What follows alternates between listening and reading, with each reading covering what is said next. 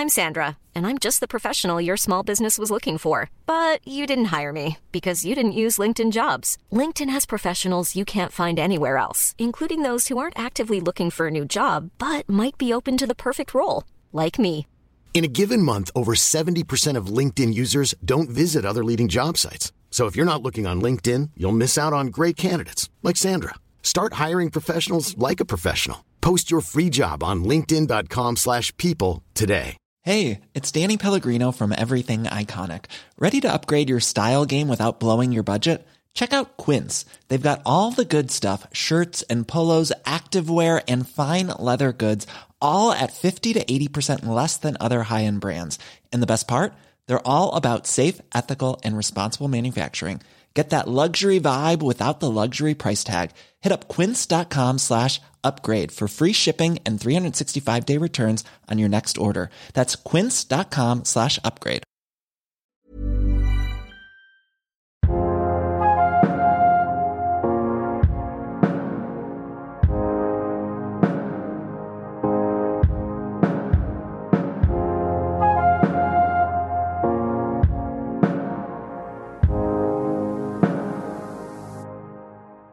Welcome to Stories from Humans to Humans, a podcast where people tell their stories. I dagens berättelse ska vi åka tillbaka i tiden och ta del av hur det var att växa upp med en mamma som var en missbrukare och därmed alltid finnas till för sin lillebror då det blev dem mot världen. Detta har lett till att hon idag skapat en ideell förening att hjälpa barn och familjer med bland annat julklappar eller säga till att familjer kan åka till Astrid Lindgrens Värld.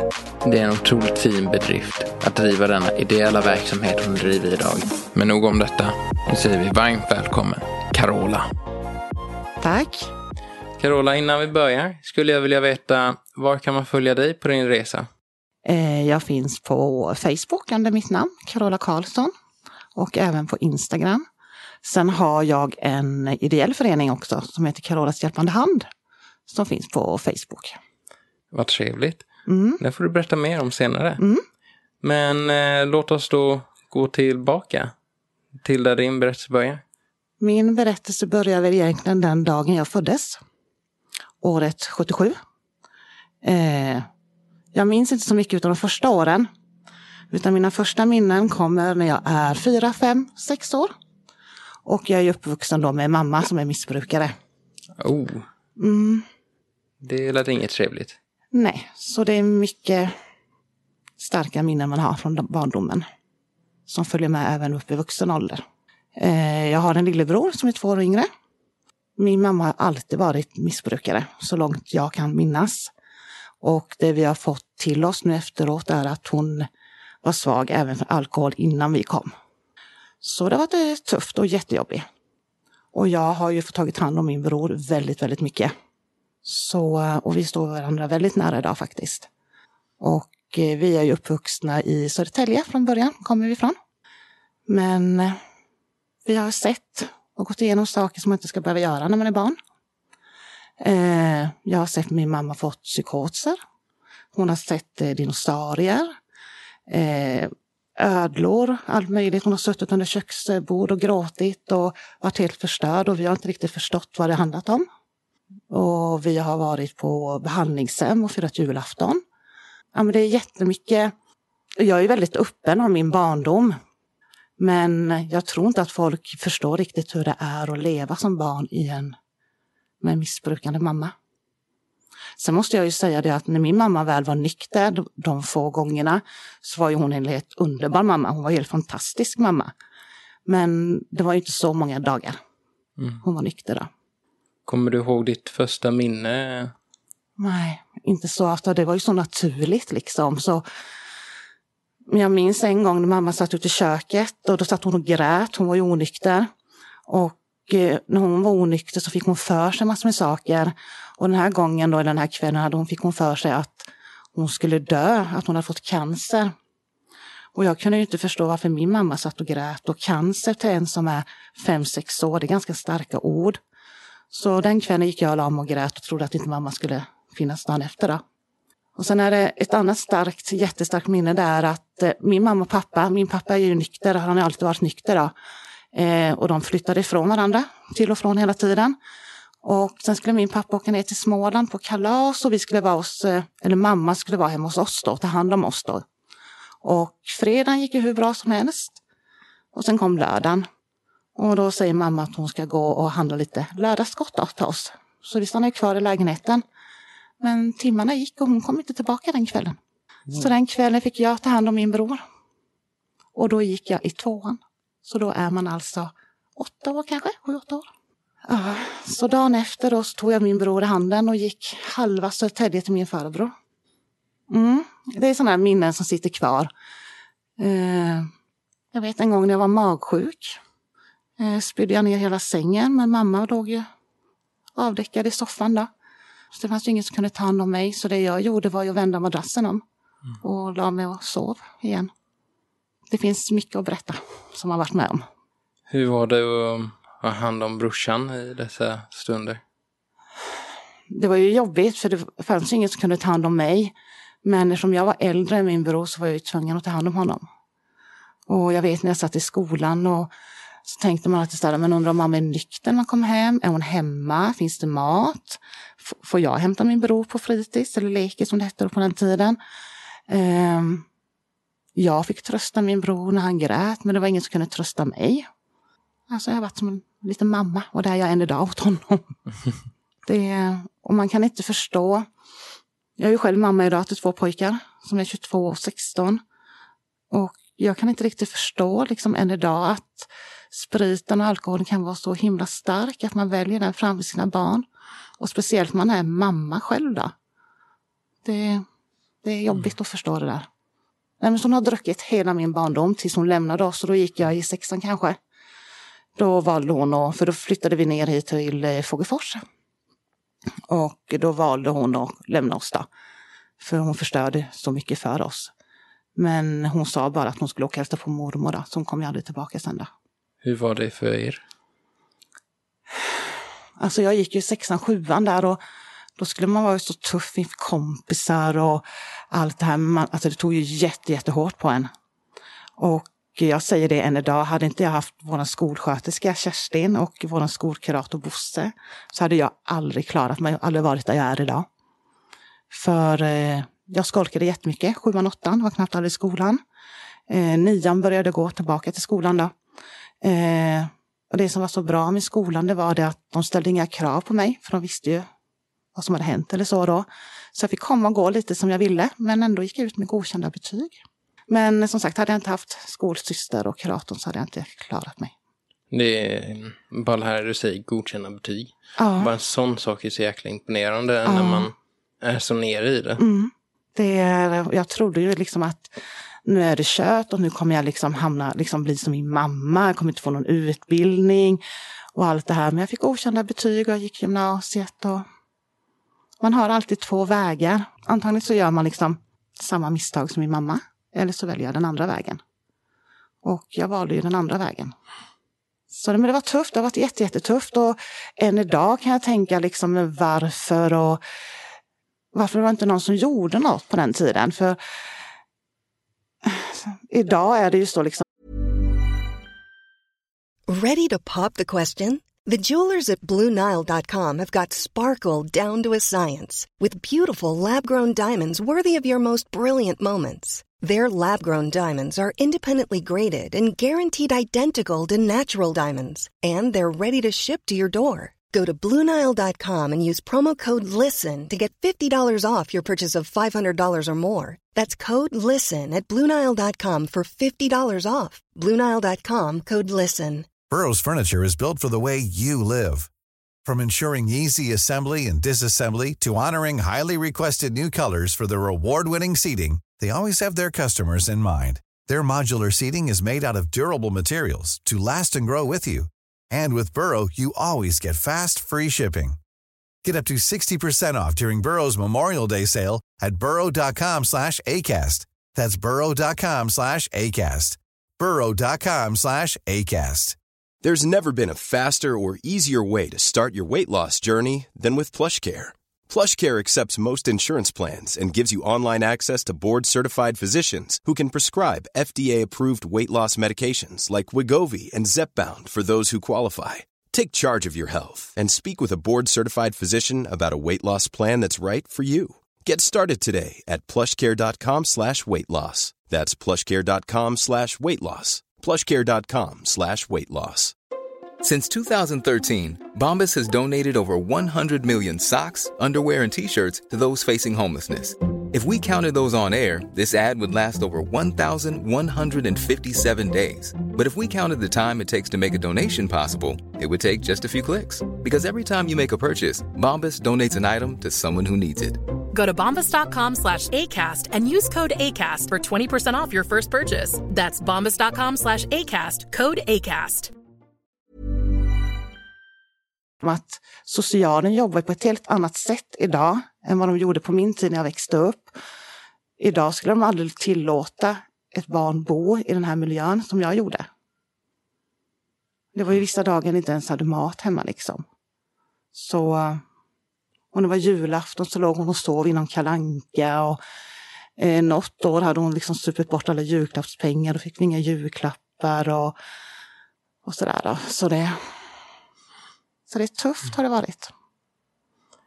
Det, men sen samtidigt som har man haft så många, nu när jag tänker efteråt, så fanns det ju så många starka personer runt omkring mig. Min farmor och farfar betydde ju allt för mig när de fanns. Och det var ju som en extra familj. Jag har ju hur underbara vänner som jag lärde känna när det var som jobbigast, som fortfarande finns kvar idag. Men jag kan ju må dåligt fortfarande än idag och det tror inte jag folk förstår när man går igenom det här att det kan hänga med så långt upp i åldern när det har gått så många år. Mm. Men om man tänker eh, under de här jobbiga åren där mm. och mitt i allting, fanns det tillfällen där du faktiskt fick vara barn? Ja, när jag var hos farmor och farfar. Hur var skillnaden? Ja, men där fanns det ju mack, alltså man, ja, man kunde sitta och skoja vid köksbordet till frukosten till exempel. Eh, man fick äta tills man blev mätt. Var med ute farfar i trädgården. Men alltså det, var, det var ju de som gjorde saker med mig och min bror. Eh, och min farmor gick bort för några år sedan och eh, vi brukar säga det, eller vi sa lite det till varandra, att vi hade ingen farmor och barnbarnsrelation utan det här var ju mor och dotterrelation jag och farmor hade. För farmor hade ju bara, eller bara, hon hade fyra pojkar. Och hennes första barnbarnsbarn var ju, eller barnbarn blir det, var ju jag då. Så det blev som en mor och dotterrelation där. Mm. Det var ju henne jag gick till till exempel när jag fick min första mens och det var hon som köpte ja, med hårspray och kläder och skolavslutningskläder och sånt liksom. Så det var ju hon. Så de betyder väldigt mycket än idag, även vad som inte finns hos oss.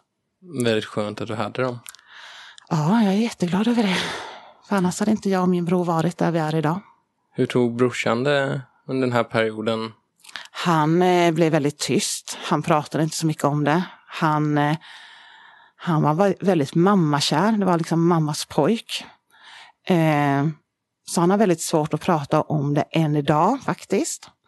Och eh, väldigt svårt att visa känslor har han. Det hade han även då, då när han var liten. Eh, han har ju blivit sviken. Han vill inte prata om det som hänt utan han har lagt locket på. Mm. Och han vill inte gå till kurator eller psykolog och det man blev erbjuden då utan han var tyst. Och det är ju hans sätt att bearbeta det. Mm. Så men vi har ju kommit varandra väldigt, väldigt nära. Det förstår jag det. Ja.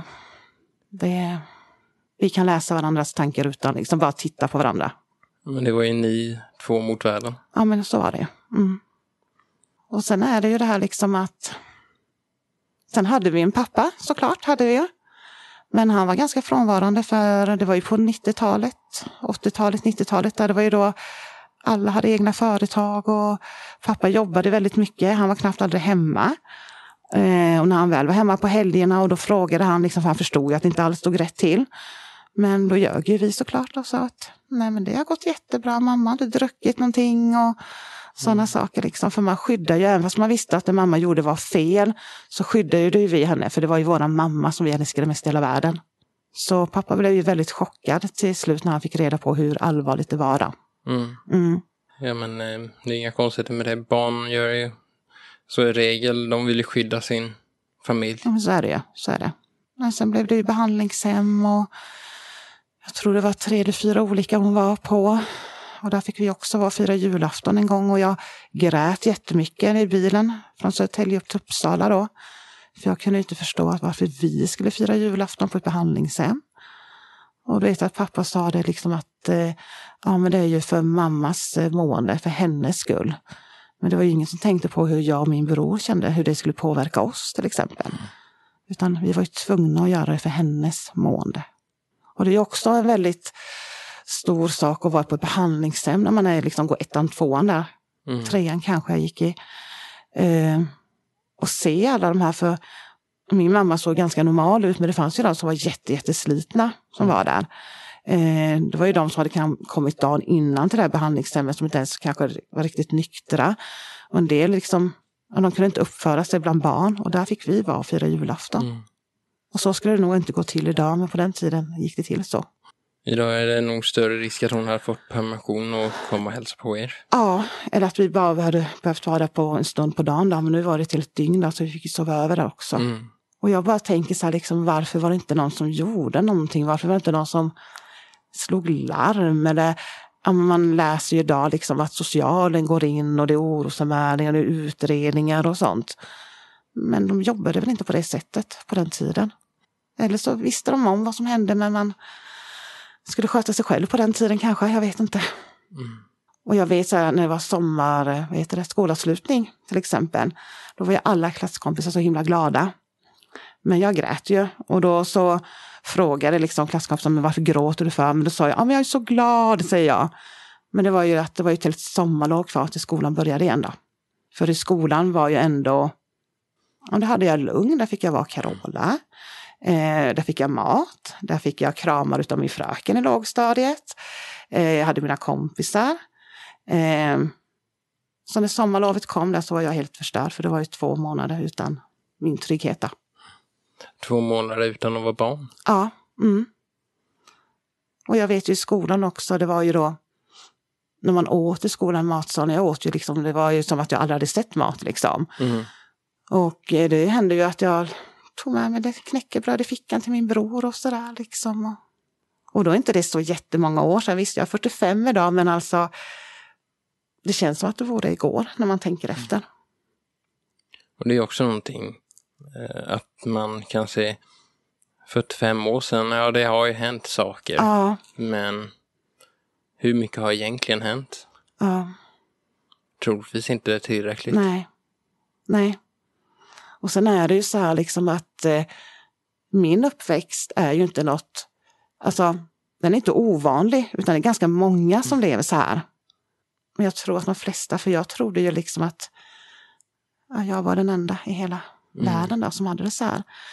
Vilket jag förstår idag att så var det inte alls. För när jag började prata med gamla klasskompisar och då hade de likadant hemma och då sen, ja med den klasskompisen, så vi var nog fyra, fem stycken i vår klass som hade det tufft på olika sätt med alkohol och droger på den tiden. Mm. Mm. Vad blev eh, din reaktion till alkohol sen när du närmade den åldern själv? Åh oh, herregud, jag drack jättemycket i tonåren. Det var ju precis som att, eh, jag kom in i någon kris där. Eh, det var ju varje fredag och lördag när man, alltså jag började dricka alkohol redan i sjuan, åttan kanske. Eh, och sen höll jag på att dricka ganska, alltså jag var ju alltid den som blev fullast, till exempel, utav mina klasskompisar. Eh, jag kunde inte sluta festa klockan ett när det stängde, en pub till exempel, nu var 18, utan jag skulle ju festa till klockan fem, sex liksom. Men eh, sen var det någonting som hände att nej, Carol, du kan inte hålla på så här längre, utan du måste ta tag i det. Och sen bara slutade jag dricka helt och hållet. Så jag dricker inte en enda droppe idag. Eh, däremot kan jag följa med vänner ut på krogen och sådana saker och jag har lika roligt som de har. Mm. Så det är inte något att jag inte kan umgås med folk som dricker alkohol, absolut inte. Och min man kan dricka öl hemma framför tvn eller till maten och sånt, det gör inte mig någonting men mig ger det absolut ingenting längre. Och min bror är likadan. Vi, mm. Ingen av oss dricker någonting idag. Det är jätteklokt av er. Mm. Och eh, vi sa det faktiskt senast nu förra veckan, tror jag, vi pratade lite då, att eh, egentligen ska man vara ganska stolt och sträcka på sig för både jag och min bror har ju brutit arvet ifrån min mamma. Mm. Och min morfar hade också problem med alkohol. Så vi har ju brutit det arvet, så våra barn kommer förhoppningsvis inte hamna där. Mm. Och det är ganska stort att göra det faktiskt. Sen en annan sak. eh, Bland de första avsnitten jag hade är om en eh, gammal alkoholist Mm. Som säger det själv att växer man upp med det så är det 50 chans att man själv blir det. Ja. Det gäller också ja, men det här att välja rätt väg. Mm. Eh, och jag har ju faktiskt eh, jag har ju valt rätt väg. Jag har en familj idag, jag har två underbara barn och allt det här. Men samtidigt så känns det som att det jag har varit med om jag kan inte bara sitta och inte göra någonting. Förstår du vad jag menar när jag säger så? Ja. Det här har jag använt till någonting. Så nu har jag faktiskt en ideell förening som vi pratade om förut. Som heter Carolas hjälpande hand. Som hjälper fam- barnfamiljer som är utsatta på olika sätt. Så där väljer jag, har jag valt att använda det här jobbiga jag varit med om till något positivt. Ja. Hur eh, får du in pengar till det och vad gör du med de pengarna? Eh, alltså det är privatpersoner och företag som går in och sponsrar. Då. Eh, tanken var ju första året att vi bara skulle göra till jul, då, julklappar. Men eh, efterfrågan av hjälpen var ju så stor så vi körde hela året. Då. Så nu är vi inne på fjärde årets jul. Eh, så i söndags nu som var så var vi faktiskt Lindgrens Värld med en hel buss med barnfamiljer som har det jobbigt med ekonomin. Gud vad mysigt. Ja, det är, alltså det är helt underbart att veta det liksom att här kan jag som har haft det så jävla tufft i min uppväxt, liksom inte ens hade mat hemma, här kan jag använda det till något positivt och liksom hjälpa de här barnen då. Mm. Och se glädjen i söndags, det var helt otroligt alltså. De bara, åh Carola, Carola vet du, jag träffade Pippi och åh, mm, eh, vad heter Mattis och åh Carola vet, man fick dricka hur mycket lingondricka man ville till maten. Och du vet, ögonen var ju som så här golfbollar liksom. Och så var det riktigt kramkalas när man kom hem och det här. Så 48 stycken var vi som var iväg. Så härligt. Ja. Så man kan ju göra något positivt utav det tråkiga man varit med om faktiskt. Hur kommer dessa familjer i kontakt med föreningen? Eh, vi finns ju på Facebook då under samma namn, Carolas hjälpande hand. Eh, och vi är ganska stora där inne faktiskt. Eh, så, får de, så har vi även en hemsida som heter Carolas hjälpande hand också. Och vi hjälper ju till med allt med mat och julklappar, kläder och allt. Och även ett samtal och sådär liksom. Fantastiskt. Ja, så och jag skulle vilja jobba med det på heltid men det kan man ju inte när det är ideellt. inte än i alla fall. Det går går ju. Ja, Får jo. ju. Man får bara hitta andra sätt att få ekonomin att gå ihop. Ja, och där är vi inte riktigt kanske än. Men kanske om några år. Härligt. Mm. Eh, om man bara då går tillbaka till ditt festande period och allting det här. Mm. Någonting jag tänkte på är liksom, hur kom du i kontakt med festen? Kommer du ihåg det? Nej men alltså. Nej, det kommer jag inte riktigt ihåg utan jo det gör jag. Eh, man börjar umgås med lite äldre kompisar. Så var det. Eh, och det fanns ju alltid någon som kunde köpa ut och det var hembränt och ja. Och det var just det här att det var ju liksom både fredag och lördag. Det var inte bara en fredag i månaden utan det var ju fredag och lördag.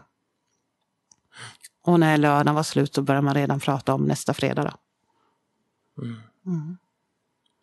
Och slog det dig någonsin att du gick i samma bana som din mamma där? Nej, inte då. Nej. För då var det så synd om mig istället, tyckte jag. För Det var synd om mig för att min mamma hade lämnat mig. Det var synd om mig som hade mamma som alkoholist. Och, så man hittade ju liksom, ja, hur ska man säga? Man hittade anledningen till för att dricka liksom. Mm.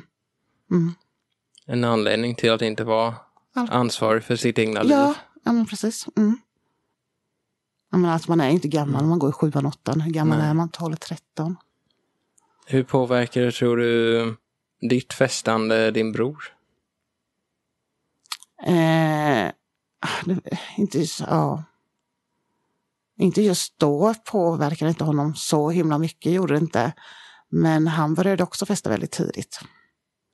Men han höll inte på lika länge som jag gjorde han inte, utan det var väl ett eller två, det var riktigt där då. Men vi behövde ju säkert det också. Jag, Eller jag, alltså jag, det är så svårt att förklara när jag säger att vi behövde, men vi kanske behövde den tiden i våra liv för att, liksom att välja vilken väg vi ska gå. Och det kan också vara någon typ av bearbetning. Ja, ja. Alltså mina barn där hemma, de har aldrig sett mig dricka alkohol eller så. Eh, och den stora pojken är 22 och han bor fortfarande hemma. Och han har ju en sund, alltså han är väl ute och festar som sina kompisar såklart. Åker till Öland och Kalmar och det här liksom. Men det är på nivå, eh, vad heter det, nivå, normal nivå, nivå är det. Så jag är inte dugg orolig för honom. Hur eh, presenterade ni in alkoholen i deras liv då? Eh, jag har varit väldigt... Eh, men alltså de har ju alltid vetat om att mormor Monica har varit alkoholist. Att mamma har lämnat mig. Att eh, det är därför vi inte har någon kontakt med henne. Eh, att hon lever ett helt annat liv idag och sånt. Eh, vi har även sagt att det är ärftligt. Eh, Men de ska inte vara rädda för det är självklart att de måste prova och kunna dricka när det är studentfest. Och, Men att det måste vara på liksom, inom en viss gräns. Då. Och det är som den stora killen då innan han fyllde 20. Där han bara, mamma kan inte du, eller jag tror ett halvår innan han fyllde 20 tror jag var. Mamma kan inte du köpa ut mig på bolaget? Jag bara, nej du sa jag, utan då får du fråga någon annan. Och han nöjde sig med det svaret. Och eh, det har alltid varit så här liksom att när han har varit ute och festat, ja, men vi har hämtat och skjutsat hem det här kompisgänget, för då har man ju koll också liksom på de andra. Så ja, men det har varit sunt. Och sen är det ju så här också liksom att mamma är ju missbrukare och jag menar sist jag träffade henne då var jag gravid med den lilla killen, eller han är ju 16 då. Så det är 16-17 år sedan vi träffade. Och hon eh, bor ju uppe i Stockholm och är hemlös så hon lever på gatan, bor lite där och här. Så hon har orkat hålla på hela livet och dricka. Och när vi var små så var det bara alkohol, men idag är det ju inte bara alkohol utan en missbrukare går ju alltid steg längre hela tiden för att få de här kickarna ju. Så det är ju lite mer saker som är inblandat idag då. Den där muren blir ju bara mindre och mindre. Ja. Sen är det ju så också att eh, jag kommer få ett telefonsamtal en vacker dag att min mamma är död såklart. Men jag har ju liksom, jag kommer bli ledsen, det kommer jag bli. Men eh, jag har ju redan bearbetat, jag har redan tagit farväl en gång till henne. Och sen, det här kommer låta så himla konstigt, men den dagen jag får det samtalet att hon är död, då kommer jag, först då kommer jag få det här lugnet. För även att inte jag har träffat min mamma på så många år så går man dagligen och tänker på henne. Liksom det här att ja, men om det är vinter, ja, men har hon skor? Vad sover hon natt? Eh, Sover hon på ett härbärge eller sover hon i ett trapphus? Eh, har hon vinterjacka på sig? Eh, så fort man läser att det har hänt någonting uppe i Stockholm, att man inte vet någonting vem personen är till exempel, som har blivit mördad eller någonting, då sitter man ju bara och väntar på att telefonen ska ringa liksom. För man vet att telefonen kommer ju ringa någon dag. Så den dagen hon dör, först då kommer jag få lugn och ro. Och det känns jättehemskt att säga så, men På ett sätt eh, kan jag förstå det. Det är, det är ett kapitel som inte riktigt blir avslutat. nej. Men sen samtidigt så är det din mor och jag kan tänka mig att bara det samtidigt i de här tankarna och känslorna med att det inte blir avslutat är jobbigt också. Mm. Jo, men så är det ju. Och sen är det ju som säger, liksom, en mamma är ju alltid en mamma och man älskar ju ändå sin mamma. Även vad hon har gjort eller vad hon kommer göra så älskar man ju ändå sina föräldrar hela tiden. Och jag har ju sagt att jag har ett avslut med mamma, men det har jag inte. Vi är ju inte där än, vi har- ju inte det avslutet än. Nej. Nej. Så eh, jag skulle så gärna vilja träffa henne en gång till innan. Inte för att ställa henne mot väggen eller fråga ut henne, utan bara liksom ja, men att jag har förlåtit henne. Mm. För jag vet, idag är jag ju så vuxen, jag vet att det är en sjukdom. Jag vet att när hon väl är nykter, då har hon sån jävla ångest så hon inte kan ens sitta stilla utan kryper på väggarna. Liksom, att hon måste ta droger eller alkohol. Men liksom att jag ändå kan säga till henne att jag förlåter dig liksom, för det vi har varit med om. Det är, alltså, det är så blandade känslor. Alltså hur man, jag skulle faktiskt vilja säga de orden till henne. Och man kan ju alltid hoppas att hon kanske hör det här en vacker dag med. Mm. Ja. Få höra och känna hur, Mm. med dina ord, hur det känns. Ja, och sen är det ju så att både jag och min bror, alltså vi är inte arga på mamma på något sätt och vi känner inget hat mot henne, absolut inte. Så skulle hon höra av sig så står ju vi där liksom att mm. hon är välkommen hem eller vi kan åka och träffa henne någonstans och prata ut och träffa henne. Och om det nu skulle vara så att hon har fått ordning på sitt liv, att vi kan börja bygga upp en relation igen, mm. absolut. Liksom, men nu är hon ju så pass gammal och hon har inte fått ordning på sitt liv. Hon kommer ju inte få det heller. Men man kan ju alltid hoppas. Mm. Mm. Människor utvecklas och slutar aldrig få förordningen. Nej, och har hon orkat leva det här livet så här pass länge så orkar hon väl leva ett tag till och kanske göra något bra hon också utav sitt liv till mm. slut. Och vem vet? Ja. Mitt i sina konstiga ångor så kanske hon har gjort mm. mängder av saker som varit bra. Mm. Och sen är det ju det här, alltså, när hon var nykter, hon var en helt underbar människa. Hon hade så himla mycket kärlek liksom. Mm. Det... Och sen kan man, så väljer man det livet istället. Och det är också intressant. Vad var det som gjorde att hon hamnade där? Ja. Och just det här liksom. Tänker hon någonsin på liksom vad hon har jag menar, hon hade ju ändå en familj. Tänker hon någon gång på liksom att, men gud, vad var det som hände? Varför valde jag det här istället för det livet? För jag hade kunnat bo i, här, i det huset. Jag har kunnat vara med på mina barns bröllop och konfirmationer och dop och sånt. Liksom. Hon har ju gått miste om allt. Mm. Undrar om hon tänker på det? Eller om hon, ångesten är kanske för stor för att tänka så. Bra fråga. Mm. Och det finns ju egentligen bara ett enda sätt att ta reda på det. Mm. Och det är att försöka få tag på henne. Mm. Men vi har ju försökt gjort det. För, alltså vi har gjort polisanmälningar. Att vi har efterlyst henne då. Men de hittar ju inte henne för hon är hemlös då. Men eh, vi hoppas ju att hon kanske hör av sig till oss någon dag. Mm. Och då får man väl ställa alla de här frågorna. Så jag hoppas att man hinner ställa frågorna innan det är för sent. För jag tror att det blir bättre avslut då. Det blir det ju. Mm. Och det finns ju alltid möjligheten att hitta. Polisen har ju sina begränsade resurser. Mm. Ja. Men eh, i värsta fall får man väl anlita någon som letar. Ja, eller så får man väl göra en anmälan för på så här försvunnen person igen eller så. Ja. Så, det. så ska vi ta tag i det sen någon gång framöver, jag och min bror igen då. Mm. Tycker det låter som en bra idé. Mm. Sen är det som mina killar där hemma och min brors barn, de vet ju om liksom mormor. Mm. Och vi pratar ju om henne på ett positivt sätt. Mm. Eh, det är ju aldrig jag pratar negativt om min mamma, absolut inte. Utan jag försöker se det jag har varit med om, allt det som har hänt mig på, på ett positivt sätt mm. istället.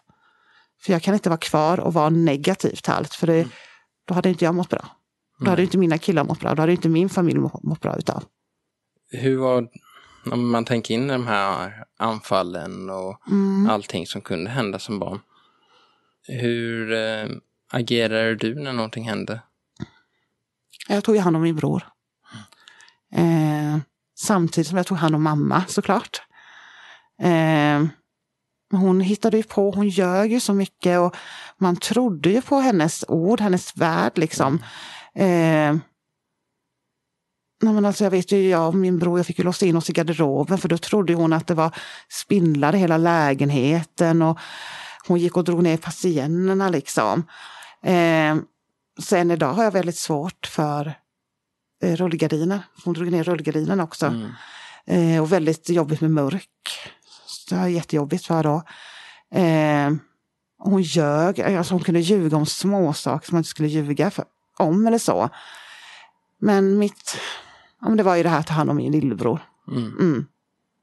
Och sen dagen efter, eller två eller tre dagar efteråt, då kunde hon vara som vanligt. Då skulle man gå på stan och spela bingo. Gick vi och spela bingo. Sen skulle vi gå och köpa glass och kläder. Och sen hade man mys på kvällen där. Och det varade ju bara en dag, sen var det igång igen då. Och jag vet inte hur många gånger jag sprang i Södertälje i det området vi bodde. För när hon skulle bara gå och köpa bröd till exempel. Ja, då kom inte hon tillbaka, då hade hon hittat något på vägen. Liksom. Mm. Så man sprang ju runt, man visste ju, ja men där bor han, där bor hon som tycker om alkohol och dittan och dattan. Så man visste ju precis var man skulle leta någonstans. Och var hon inte där, då gick man ju ner till den lokala pizzerian för då satt hon ju där med sina superkompisar om man säger så. Men jag gjorde allt för att skydda min bror. Och det är han väldigt tacksam för idag hoppas jag. Och hur kunde det se ut när du skyddade han? Vad gjorde du med honom? Nej men alltså jag var ju så pass liten själv, alltså jag gick ju i lågstadiet. Eh, de minnen jag har, det var att jag kunde liksom säga till honom att vi skulle gå ut och leka. Vi kunde vara ute och leka klockan nio, halv tio på kvällen. Eh, för sen visste jag att mamma hade somnat. Liksom, så. Eh, jag kunde låsa in oss in i badrummet och hade med oss bilar och dockor för att vi lekte där inne. Och vi skulle ut på äventyr. Ja, men alltså det var jätte, alltså. Mm. Mm. Och just där att, om jag vet att eh, han ville inte ha eget sovrum, eller han hade eget sovrum, hade han. Men det slutade med att vi tog in hans säng in till mitt rum. Så vi hade samma rum där. För han kände ju tryggheten där. Och det var ju många gånger vi delade säng och jag fick ligga och hålla om honom. Och, ja, det var ju som, jag menar alltså, jag var ju mamma åt honom. Mm. Mm. Jag fick ju säga till honom att det kommer bli bra. Och jag vet att jag sa att mamma spelade teater. Nej men alltså det var ju så mycket för att jag var ju skiträdd själv. Mm. Men jag kunde inte visa det för min bror såklart. Hålla skenet uppe. Ja. Och sen när han hade somnat och det, det var ju då jag grät då. Och då fanns det ingen som kunde ta hand om mig. Jag tänker mig, du låg där och höll i din kudde kanske. och- Ja. Mm. Mm. Och ville att det skulle bli morgon så jag fick gå iväg till skolan igen. Då. Men eh, kolla vart du har kommit. Ja, det är så jag brukar tänka idag faktiskt. att Det har gått bra. Jag har fått en utbildning. Jag har jobb, fast jobb sedan många år tillbaka. Jag har många vänner. Jag har den här ideella föreningen och, och sen har jag min underbara familj som betyder otroligt mycket. Du hittade dig en partner. Mm, Du har två underbara barn. mm, Bara en sån sak Mm. ja, är få funnat. ja. Och jag menar min man och jag, vi har ju varit tillsammans nu 24-25 år tror jag. Så han har ju också varit med på hela den här resan och alla känslor och när jag har gråtit och jag har berättat saker för han kommer från den perfekta familjen liksom eller så. Så vi är verkligen från två olika. Så han har ju hört och stöttat mig i allt också. Träffade du honom under ditt, din eh, festperiod i livet eller Nej, mot slutet där tror jag. Ja. hur togs eh, du emot av eh, svärfamiljen? Med öppna armar. Och jag älskar den här familjen. Nej men alltså, där var det riktiga julafton och det var liksom ja, men kalas, liksom. det var ju bara hela släkten var bjuden. Ja, men alltså det, allt det där som jag aldrig har varit med om innan. Gud vad skönt. Ja, Och bara lärt dem faktiskt hade öppna armar. ja, ja. För det kan ju vara, det är ju väldigt blandat där ute hur det är. Mm, Men kommer man från de här bakgrunderna så är det så himla viktigt mm. att eh, de faktiskt är öppna. Och vi var öppna med det här när jag träffade svärmor och svärfar, alltså från dag ett liksom. För jag tänkte att det är ingenting att hymla om för de kommer ju få reda på det förr eller senare liksom. Och då är det lika bra att vara ärlig. För det är det man vinner på i längden. Mycket sant. Mm. Nej men de är helt underbara och farfar han är ju som min pappa nästan. Nej men alltså de ställer upp jättemycket och, och de kan ju fråga ibland, ja ah, men du har hört någonting från Monica, de vet du någonting om henne och sådär liksom. Så, nej, så de är helt underbara. Härligt. Mm. Vad känner du att eh, du har lärt dig mest av under ditt liv? Ja men det här att det kan vara jobbiga perioder man går igenom. Men det kommer något gott utav det. Om man bara väljer rätt väg. Mm. Eh, och just där, även att det är en skitdag idag, liksom, så är det en ny dag imorgon och det kan bara bli bättre. Och just där att man inte stannar upp och tänker på det jobbiga och sätter på sig en kofta och tycker synd om sig själv hela tiden. Mm. För då kommer man ingenstans, då är man kvar bara på liksom ruta ett. Vad skulle du vilja säga till dig själv när du var mindre? Nej, men jag skulle vilja sitta där vid sängkanten, jag ligger där och gråter. Och vilja säga det här liksom att eh, Carola, du behöver inte vara orolig, för det kommer gå bra för dig. Du kommer fixa det här och du kommer få en egen familj som du kommer ta hand om jättebra. Och du kommer liksom, med det här som du går igenom så kommer du hjälpa så otroligt många familjer i framtiden. Och det finns så många vuxna omkring dig som inte du ser, Mm. som finns där och stötta. Det hade jag velat säga till mig själv. När det var som jobbigast. Ja. Mm. Och om vi tänker på dessa familjer du hjälper idag. Mm. Eh, om du tänker att någon av de här familjerna har liknande situation som du. Mm. Eh, vad skulle du vilja säga till ett barn där respektive en av föräldrarna som kanske inte är i att själv utan Mm, som lever. och- ja, Ja. ungefär som din pappa där. Jag hade ju berättat för det första att jag själv har varit i den situationen såklart. Och så skulle jag säga till det här barnet att eh, det kommer bli bättre. Eh, och att jag alltid kommer finnas och hjälpa och finnas och stötta i närheten för att det är bra att prata med någon vuxen. Och sen hade jag självklart sagt det till mamman och pappan, liksom den föräldern där då, liksom att stanna inte kvar utan välj att gå därifrån för du kan inte hjälpa den människan som dricker. Utan det är bättre att du går därifrån med dina barn. För den enda som kan ändra på någonting är ju den människan som har problemet. Mm. Mm. Låt inte din dotter eller son se det här som jag har gått igenom. Utan gå därifrån. Det hade jag sagt. Superbra. Mm. Och om jag ska flika in med någonting därifrån det är väl att eh, som jag får ta med mig från andra personer jag Mm. pratar med med de problemen. Det, ge inte upp på Nej. dem. Och sen är det det här också att man måste tänka på att de gör inte det här, de gör inte det här för att såra oss. Utan det är ju faktiskt en sjukdom. Mm. Mm. Det, är, det är många som inte tror det, men det är ju faktiskt det, en sjukdom. Och sen eh, med tanke på alla de här jobbiga stunderna då du har varit med. Mm. Vad är det lyckligaste minnet du har i ditt liv? Det var ju när jag själv blev mamma. Men du tänker på när jag var liten såklart, eller? Nej, alltså i ditt liv. Ja, det var när jag blev mamma första gången. Det var den lyckligaste stunden. Samtidigt som jag var otroligt ledsen såklart. Eh, för att min mamma inte skulle få vara med och allt det här då. Men eh, det var ju början på min familj som inte jag haft. Mm. Så det var den lyckligaste dagen. Och det var 22 år sedan igår. Grattis. Tack. Mm. Och mm, bara att ditt barn då får veta det. Mm. den dagen Mm. var den absolut lyckligaste i ditt liv än så länge. Ja. Och självklart när hans lillebror kom sen efter Ja. några år. Då. Men, ja. men alltså det var ju liksom, det kändes som att nu är det början på det nya. Mm. Liksom. Mm. Det, och jag kan nog tänka så här att hade inte jag blivit, alltså jag är 45 så jag var ju 23 när jag fick honom, så jag var väldigt ung. Och jag är väldigt glad att jag blev mamma när jag var ung, för hade jag blivit mamma när jag var 33, jag menar alltså, det, det hade kunnat hända så mycket under de Mm. åren. Men nu liksom har jag, fick jag ett ansvar ju. Så det var lyckligaste dagen. Härligt. Mm. Då är ju följdfrågan på det. Hur kändes det när du fick se honom för första gången? När jag fick se honom. Ja, men alltså det går inte att beskriva i orden. Alltså det var ju... Ja, men det var ju liksom min, liksom. Alltså det går inte att beskriva i ord. Det... Och jag vet att jag lovade mig själv liksom att jag ska göra allt för att han ska ha det så bra som möjligt. Och det gör jag ju för mina barn. Och det är nästan så att det blir lite för jobbigt. För... Nej, men alltså jag vill ju ge dem allt som jag inte fick. Eh, så du vet när vi har kalas då, usch, nu kommer Simon skämmas jättemycket när jag berättar det här, man hör det här. Ja, men alltså, igår när han fyllde 22 så hade ju, men alltså det är ju liksom papperstallrikar med djurmotiv och det är ballong. Ja, men alltså det är riktigt, barn, ja, men det är riktigt barnkalas alltså, förstår du liksom. Eh, det är popcorn i såna här popcornbägare. Ja, men alltså det går så till överdrift som bara den. Men du bara skrattar. Men det Ja, men- kanske är så han vill ha det. Nej, jag tror inte han vill ha det faktiskt. Men eh, ja, så det går ju lite till överdrift då. Men eh, de ska ha kalas, även om de blir 30 sen så kommer jag göra det. Mm. Vet du vad jag säger då?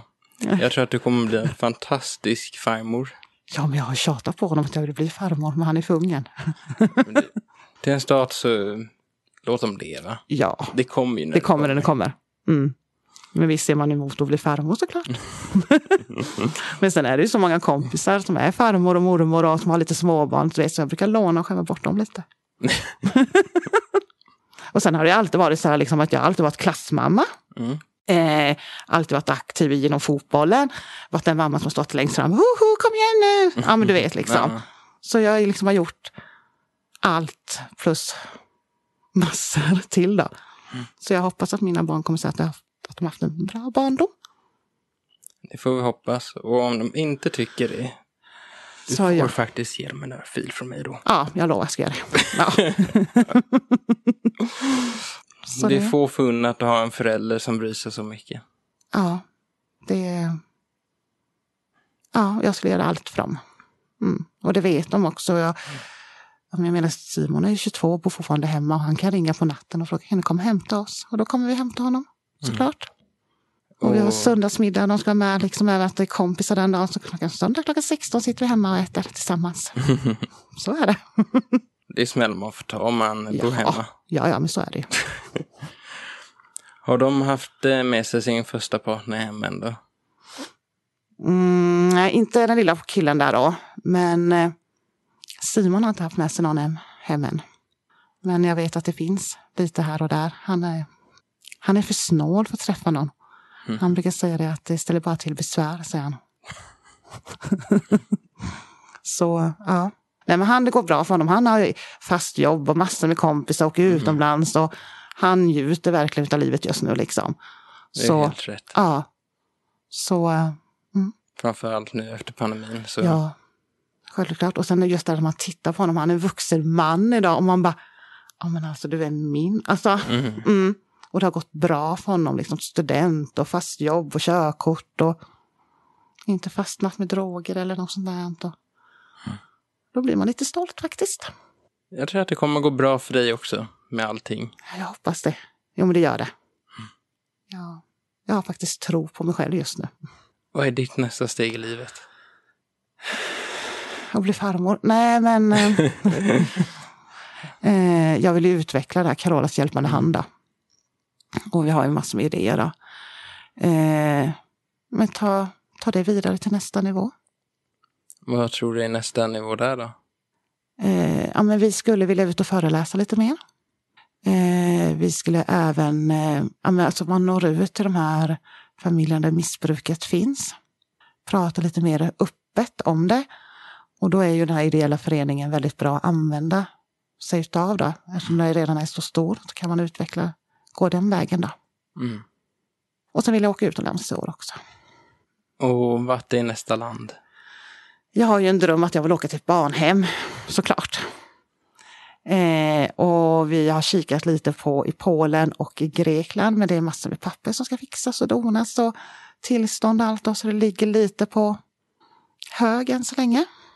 Och när ska du vara på barnhemmet? Jag har ju tänkt innan det här året är slut. Eller så blir det nästa år. Jag blir inte besviken om det inte blir i år, men jag vill göra det. I alla fall.